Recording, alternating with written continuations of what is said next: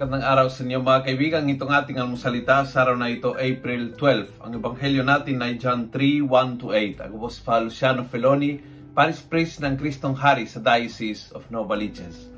Sabi ni Jesus, Truly I say to you, unless no one come to see the kingdom of God unless he is born again from above.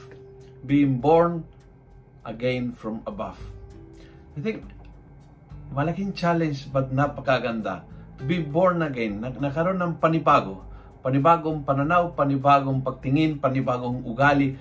Mayroon tayong ganyang, ganyang klaseng pakakataon. Minsan kasi feeling mo, you are victim of your past. Lahat ng mistakes, lahat ng uh, broken heartedness, lahat ng trauma, lahat ng masama na nangyari sa buhay mo at uh, ganyan ka at ganyan ka nga at wala kang magagawa.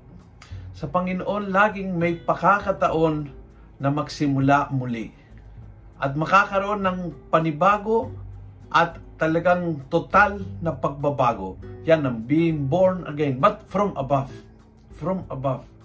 Hindi lang hindi lang sa sariling gana, hindi sa sariling pananaw, hindi sa sariling punto de vista, hindi sa sariling gusto, kundi mula sa itaas humingi tayo sa Panginoon ng biyaya na makaroon ng panibagong chapter ng buhay natin.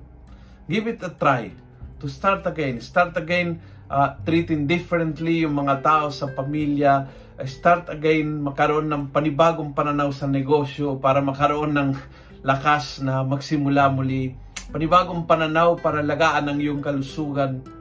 Panibago, panibagong chapter, panibagong kabanata, panibagong turn the page and start again. But from above. This time, huwag mong hayaan ang sariling gusto, ang, hari, ang, ang sariling damdaming, ang sariling sama ng loob ang makahari ng buhay mo.